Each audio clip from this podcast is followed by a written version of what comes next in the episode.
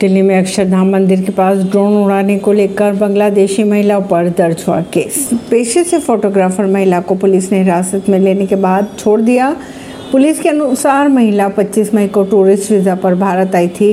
और 5 जुलाई को लौट जाएगी। पश्चिम बंगाल के मुख्यमंत्री ममता बनर्जी के हेलीकॉप्टर की कराई गई इमरजेंसी लैंडिंग खराब मौसम में फंसा ममता बनर्जी का हेलीकॉप्टर आर्मी एयरबस पर करानी पड़ी emergency landing Paschim Bengal CM Mamata Banerjee का हेलीकॉप्टर खराब मौसम के चलते फंस गया था, जिसके बाद उसे आर्मी एयरबेस पर उतारा गया। बंगाल के मुख्यमंत्री ममता बनर्जी को ले जा रहे हेलीकॉप्टर की आपात लैंडिंग कराई गई। सीएम ममता बनर्जी जलपाईगुड़ू के क्रिंटी में एक सार्वजनिक सभा को संबोधित करने के बाद बागडोगरा जा रही थी। बारिश के चलते विजिबिलिटी बहुत कम हो चुकी थी, जिसके बाद उनके हेलीकॉप्टर को उत्तरी बंगाल के सालूगढ़ा में आर्मी बेस पर आपात लैंडिंग करनी पड़ी।